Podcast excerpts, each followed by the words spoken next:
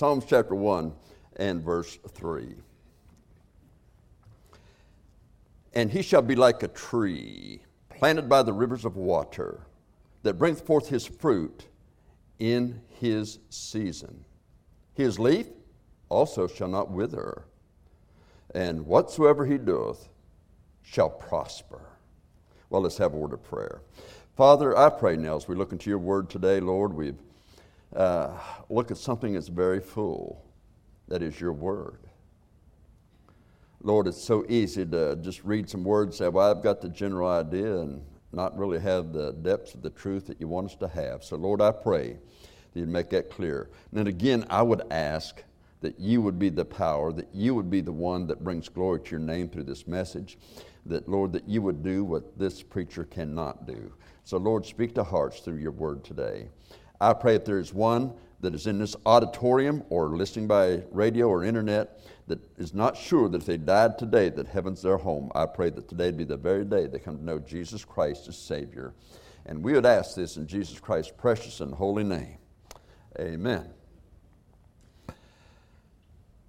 By way of introduction, we saw that in verse 1 what a blessed of God man does not do. Then we got to verse 2. We saw what a blessed of God man does do. And it, it was things that so often we don't end up doing. Then we come to verse 3, and verse 3 is the result of walking in verses 1 and 2. And so that's what that's about.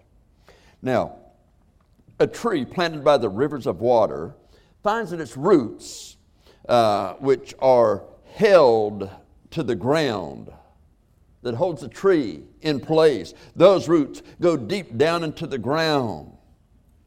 But by a river of waters, then it is forever drawing so that in its season it draws. Sometimes there are dry seasons but that water flowing in the river, he brings that nourishment in, and, and the root and the tree bears fruit, even though uh, a lot of other things may not, because they're not by a river of water.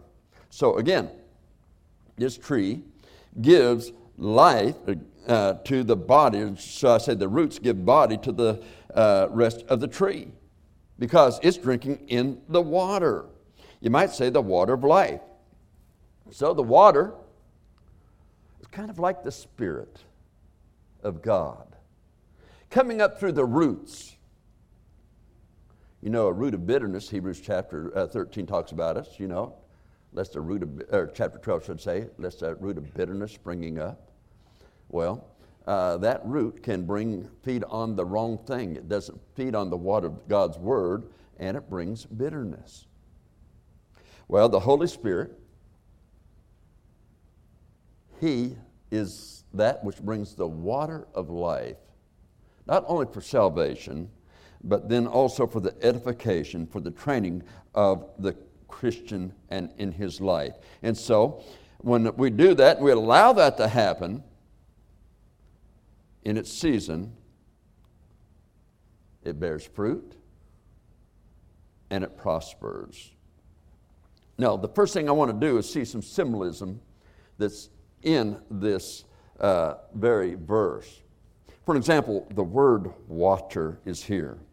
And I want to look at some scriptures that deal with water uh, uh, in the Word of God, at least uh, three different groups of uh, scriptures that I want to consider. First of all, in John chapter 3, verses 5 through 7, we have Nicodemus speaking.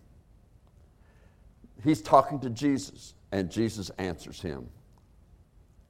And Nicodemus has come to him and says, Lord, all these miracles, these things you do, could no man do unless he's a sin of God. And so he's kind of complimenting Jesus. And, and Jesus is not looking for compliments, he's looking for somebody who's going to turn to them with his whole heart. And so uh, Jesus uh, begins to talk to him after he says his things. He says in verse uh, 5 through 7 of John chapter 3 Jesus answered, Verily, verily, other words, truly, truly, I say unto thee, except a man be born of water and of the Spirit, he cannot enter into the kingdom of God. Now, I've heard preachers preach on this, and uh, sometimes I, you know, sometimes as a preacher you get a little bit uptight on it, but uh, they said, well, the water represents a mother. And the water, she carries the baby, surrounds the baby. That on the birth of that baby, the water's let loose. Uh, it might be a good in theory, but it's wrong in doctrine. You see, that's not the indication that comes from that verse. And so, being born of the bread, uh, of the water, the Spirit and the water. So, what is that about? As we look at these passages, the Spirit and the water. And so he goes on to say, that which is born of the flesh is flesh, and that which is born of the Spirit is spirit. Now, we're made in God's image. Understand that. And you've heard me say this many times before. You're not a, body with a spirit and soul, you're a spirit that has a body and a soul. That's what we are because we're made in God's image. That's why we have a free will, by the way. If we didn't have a free will, we wouldn't be in God's image. Man wouldn't be in God's image if he doesn't have a free will. So a man has to deny that very thing of uh, in Genesis 1 and 2 that man was created in God's image. All right, so again, that is one of the things. So it's uh, that way. Uh, and he goes on to say in verse 7 Marvel not that I said to, uh, unto thee, Ye must be born again. Here, here's Nicodemus. He has just said this to the Lord Jesus. Nicodemus is a ruler in Israel. He's also a, a master, he's a teacher in Israel. And so uh, he's been told about all of this, uh, Nicodemus, and he's wondering, how can a man re enter his mother again and be born? Well, if that was the case, then that would be, the water would stand for that. But that's not the, the case. Water and spirit. The water has a different understanding, just like he's got a human spirit. That baby in the mother has a human spirit. But when you're born again, it's the Holy Spirit's work. And it goes on through the water of the word. And so in Mark chapter, uh, in verse 7, he said, Marvel not that I said unto you that you must be born again. And so as he goes through these next few verses, and, and Nicodemus is saying, Master, he said, Lord, how can I enter second time to my mother? And he says, Art thou a master in Israel? And you don't understand these things? You see, the best minds in the world, the most gifted men, the most well educated men. Now, understand, Nicodemus has the highest of educations. He's a member of the Sanhedrin. I mean, you had to complete the study. You know, you had to complete. It's just like be, becoming a surgeon. You don't just say, "Oh, I'm going to go online and learn something about it, and tomorrow I'll apply to be a surgeon." No, you don't do it that way. Well, that's the way it was with the Sanhedrin. You just don't become part of it. There was a lot to go through, a lot of study. And they did. So, academically, the man was brilliant. But the best minds, the best education is not equal to what the Holy Spirit does in teaching us and helping us to understand the Word of God. Now, understand, Paul learned at the feet of Gamaliel. Now, people used to say, well, he went to Harvard. You know, that was supposed to be the highest level of education. And so they'd say, oh, he went to Harvard. Oh, well, then he knows what he's talking about. Of course, some crazy things have come out of Harvard, too. But, uh, but you know, they're, they're looking at this. He studied the feet of Gamaliel. I mean, that's the top, top education that anyone could have had. What happens when he gets saved? God says, Well, Paul, go out to the wilderness for three years, and I'm going to teach you actually what the word means. I'm going to teach you the word of God. Here's a guy that studied the word of God. He knew the Old Testament, he probably had much of it memorized, and yet God has taken him out to the wilderness for three years and helped to understand the deep truth of God's word, that he might be an able minister for the Lord. And so in verse 38 of, of that same uh, chapter, he says, uh, let me make sure I got the right uh, thing here. Okay. You know what? I just turned two pages without really realizing it, but I did. But that's good. That's good. I, I did it. But uh, I'm going on to the second thing. That's why I said, man, I thought, am I at the end of the message already? I just turned my notes, and all of a sudden I'm at the end of the message. Wow. And several out there already said, Praise God, you know. but uh, no. All right. Now, the second uh, group is found in Ephesians chapter 5, verses 26 and 27, where it says that he might sanctify and cleanse it with the washing of water by the word. The Word of God is like clean water that flows and it cleanses. You, you can have a, you know, the, the eaves on the side of the house going around the roof there. And sometimes you can just get up there with a good spray and, and spray it, and it cleans it out. Running water just keeps it cleared out, keeps it cleaned out. And that's the way the Word of God is being shown to us because the Word of God is pure water.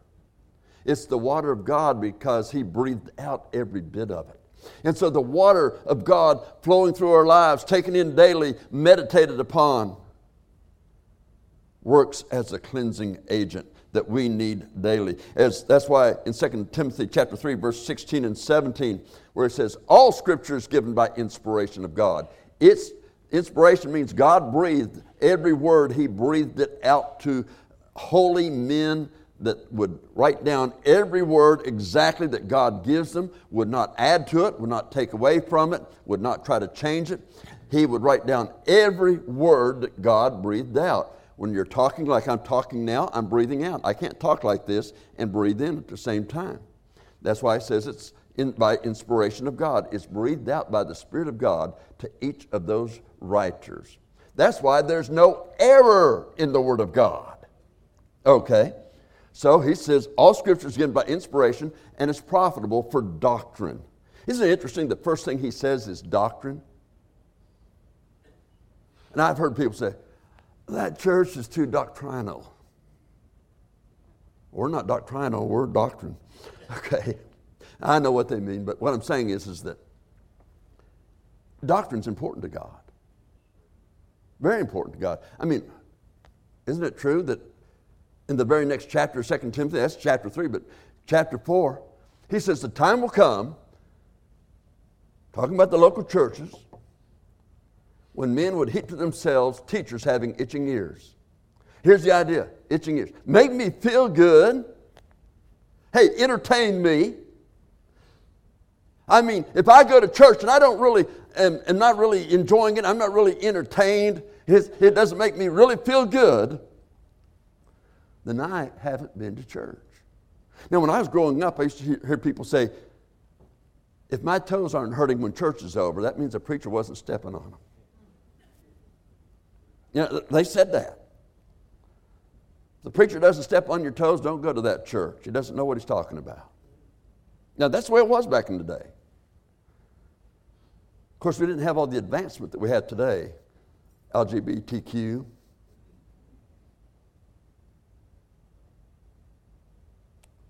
Filth, immorality. Yeah, we didn't have all that. Those crazy Christians and a lot of people went by the Word of God. But as the, those that live with their critical thinking and all that got involved, and then all that started to change. But he says the time would come that he himself, teachers having itching ears, but then the next thing, they will not endure sound doctrine. I'm afraid that's what's going on in this country today in its churches across this land. They're more important, they're more concerned about having strobe lights. They're more concerned about having rock and roll than they are about having Christ glorified, honored, and His truth preached.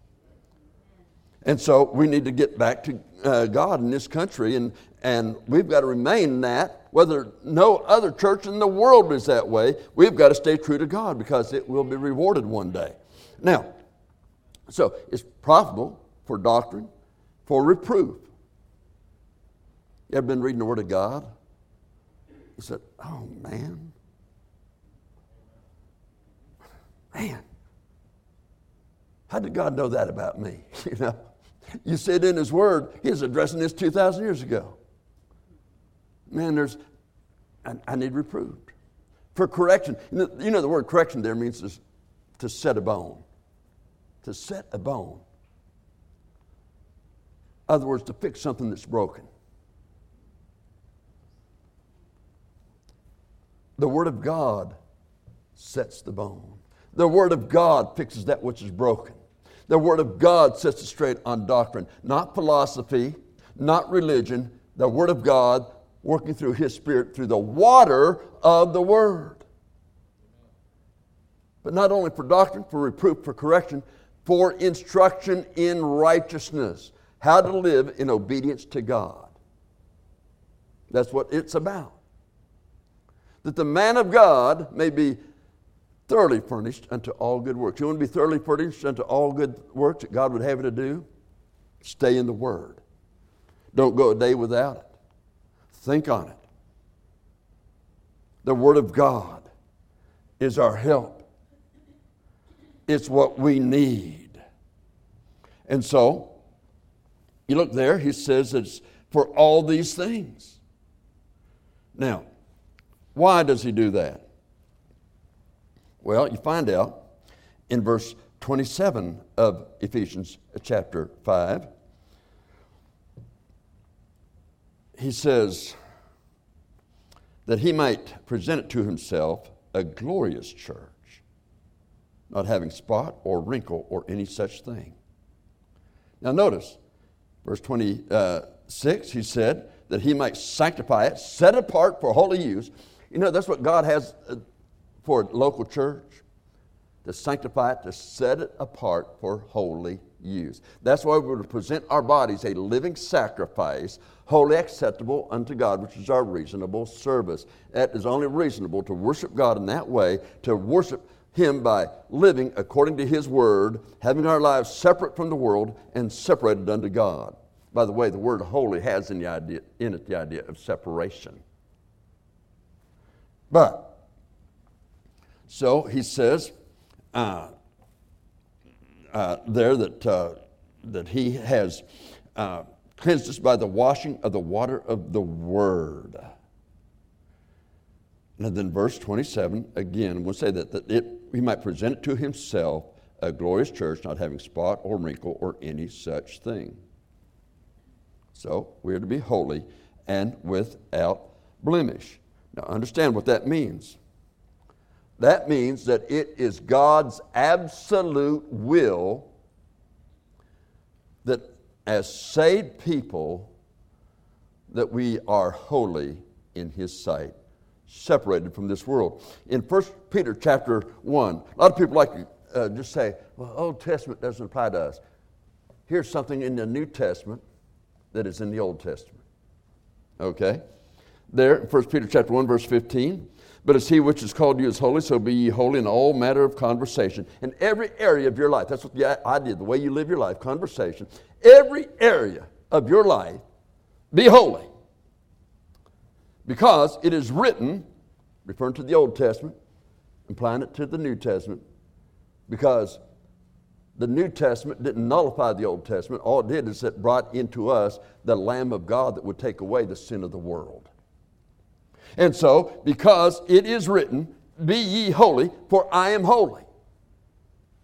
If you want to have a relationship with God and walk with God, then your life needs to be holy. There needs to be an effort on your part through the power of God to separate from this world and to be separated unto God. Now, Psalms 143, uh, 145, excuse me, verse 17 says that the Lord is righteous in all his ways and holy in all his works. Now, I would admonish every saved person. If you're saved today, I would admonish you to get in the Word and try to understand. Ask God to open your understanding. Ask God to teach it to you. What does holy mean? What does holiness mean? Holiness is not jumping over pews and speaking in a tongue a bunch of gibberish. Okay, that's not holiness. Holiness is your life. Now, in eternity, He wants to present us to Himself without spot or wrinkle or any such thing. And the difference between being ashamed at His appearing and having confidence is as we adhere to the Word of God. I don't want to be in heaven ashamed, saved so as by fire, as 1 Corinthians chapter 3 says. I want to have fruit, fruit that abounds because we've allowed the water of God to flow up through the root of the heart by the Holy Spirit of God, bringing it into the heart, the mind, and the body, that it's what it ought to be. See, we're to be holy in spirit, but we're also to be holy in mind in body. The Bible tells us that. Now, you can disagree with God on that, but that's not a wise thing to do. But uh, if you do disagree, I mean, He gives you a free will to disagree with Him. You just suffer loss as a result of it. So, as I said, it's not wise to disagree with God.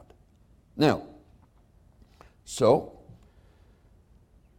in eternity, without spot or wrinkle, because you allowed God's Word to work in you and through you.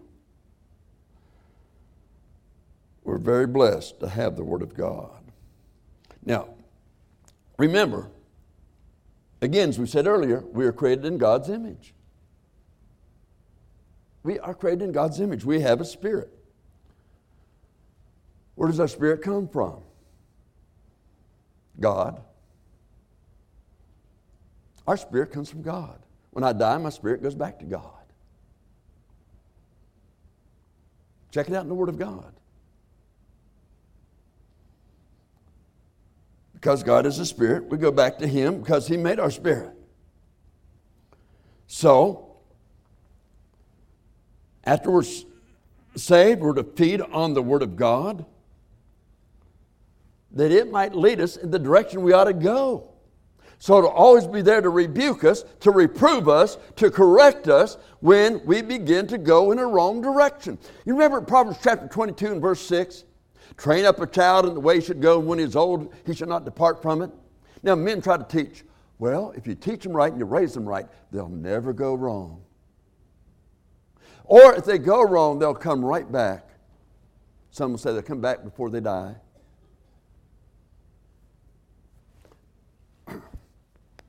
It's an interesting theory, but it's not the Word of God. See, the fact that you can't depart from it is the fact that they put the Word of God in it. You put the Word of God in a child, you put the Word of God in a child, you put the Word of God in a child, and then they rebel. I mean, look at David. How many scriptures did he write? You say, yeah, but he sinned. What about Solomon? How many scriptures did he write? Yeah, but he sinned. Look, every person outside of Jesus Christ has sinned. Moses sinned. I mean, he murdered the guy. Paul was responsible for murder and the, really the beating of Christians, jailing them, some of them being put to death. So, when you think about that, what does it take? You put the Word of God in them, and the good thing about that, it'll always be a prick on their heart. Have you ever seen? Here, here, here's two people. One was raised in Europe. They drank either a glass of wine or some beer for every meal growing up from the time they were 10 years old, they were drinking it. Just a part of the meal. Here's a guy that was raised in a Christian home. That was never part of their life. They stood by the Word of God. These two guys grow up and they meet each other. They start running around together. They go drinking. The first time they go, the guy's just kind of nervous about it, but he goes along with it, the Christian. The other guy doesn't think anything about it. The Christian is laughing. They had a good old time. And he comes home, he puts his hand on the doorknob, and his attitude changes. Crazy parents. Crazy people. And then they'll hear some idiot that calls himself a theologian say, Oh, it's all right to drink. Oh, it's okay to social drink. How many social drinkers became alcoholics and ended up busting up a family? How many social drinkers were driving a car that killed somebody? Don't try to justify sin. Never try to justify sin. Sin is not to be justified. Train them up in the way they should go when they're old, they will not depart from it. That is God's will. Always do God's will, God's way. But, just like we said, for correction, the Word of God is for correction. Don't blame others. Don't blame situations. Don't try to justify why we messed up. Get corrected by the Word of God and go in the right direction. Did David mess up? Big time. But you know what? He wrote Psalms after the sin with Bathsheba and the murder of Bathsheba's husband. He was still used of God after his life was cleansed. He got things right to write more scriptures. God used him. Oh, the power of God. Now, there's a third set of passages I was going to go into, but let me just say this briefly, because I want to go to 1 Peter chapter uh, 2, uh, chapter 1, in verse 23 and 25, and just share something to you about this water, this water of the Word, and the Spirit using it. In 1 Peter chapter 1, verse 23, he says, being born again, not of corruptible seed, but of incorruptible by the Word of God. The Word of God is the seed,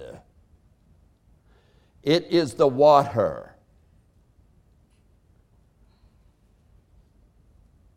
The water of the Word that we see. And that water shows us that we're sinners and we need a Savior. And when that water is introduced into our spirit, to our soul, we either accept it or we reject it. But understand how does that water come? By the Word. Being born again, not of corruptible seed, but of incorruptible by the Word of God. Why? Because men say, well, if you'll just do this, do that, you'll be all right, you'll go to heaven. you know, John chapter 1, verses uh, uh, 12 and uh, 13, verse 12 uh, but as many as received him, to them gave he the power to become the sons of God, even to them that believe on his name. Great verse.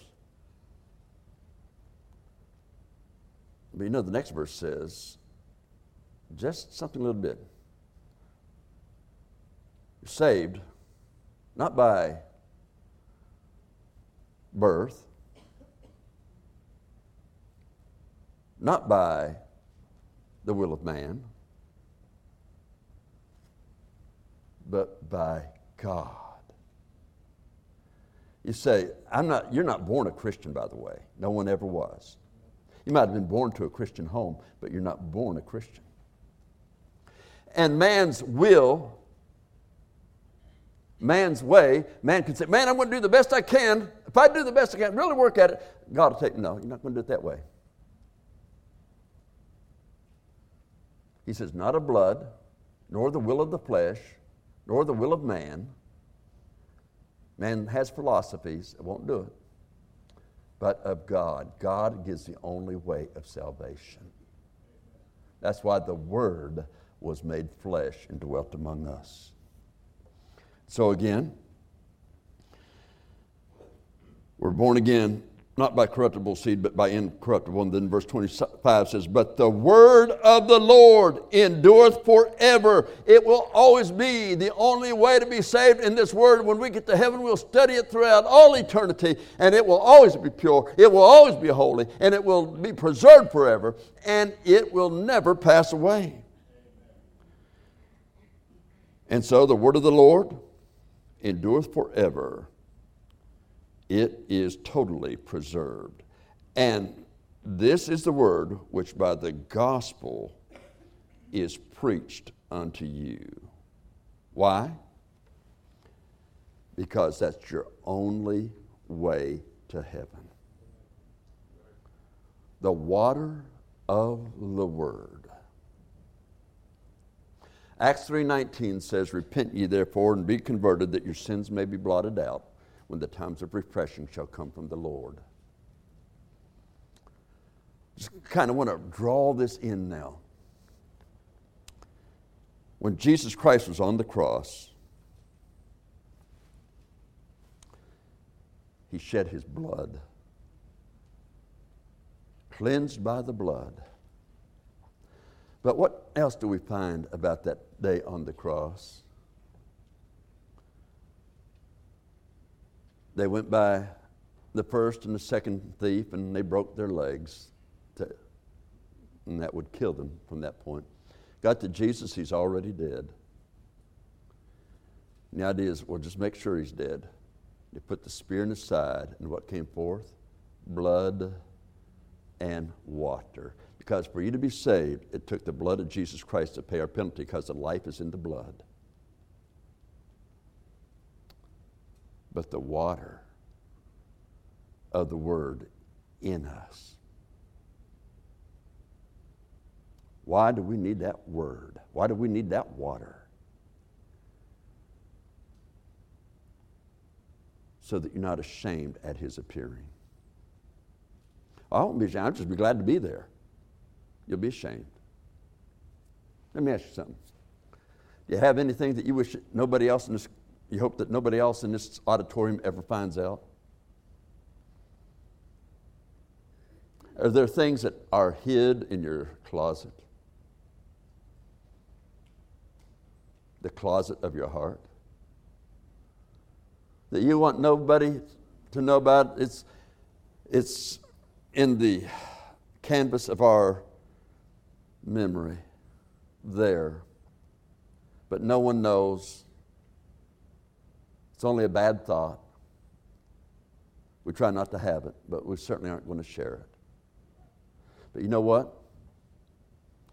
If we've not made things right with God on it, and if we've not made things right with people that may be affected by it.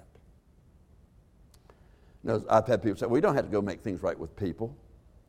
If only you had was a thought, and I agree with that. You just thought something bad about someone, then no a thought, but if you express something bad about someone, then yeah, you need to go to that someone. I mean, if I robbed a bank and killed three people, then I said, hey, God forgave me. I don't have to tell anybody. I'm saved. You have no idea of repentance and faith.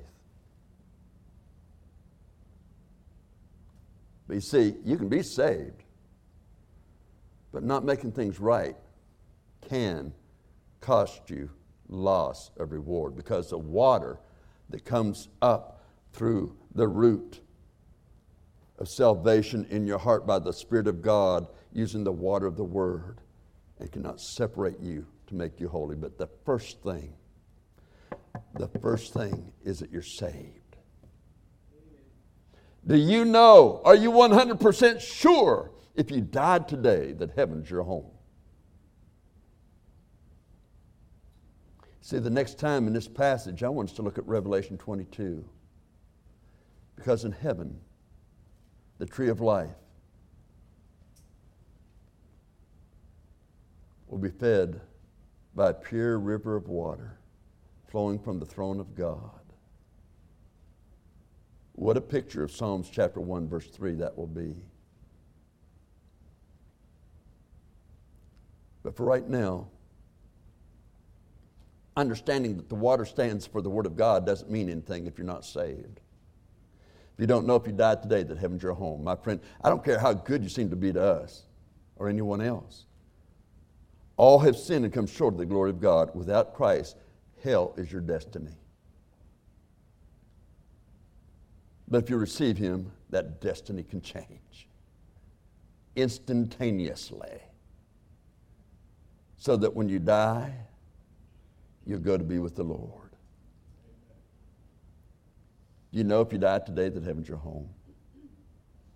What in this world is more important than not making sure today? Wouldn't it be the most ignorant thing in the world to say, I'm not sure I'm saved, and then leave here thinking, okay, well, I, I've been all right this far, I'll be all right further. You go down the road and somebody runs a traffic light and hits your head on and kills you. that very second you die, it's eternally too late. Can you guarantee that won't happen? No, you can't. Neither can I. Are you sure, if you died today, that heaven's your home? Let's bow our heads, please.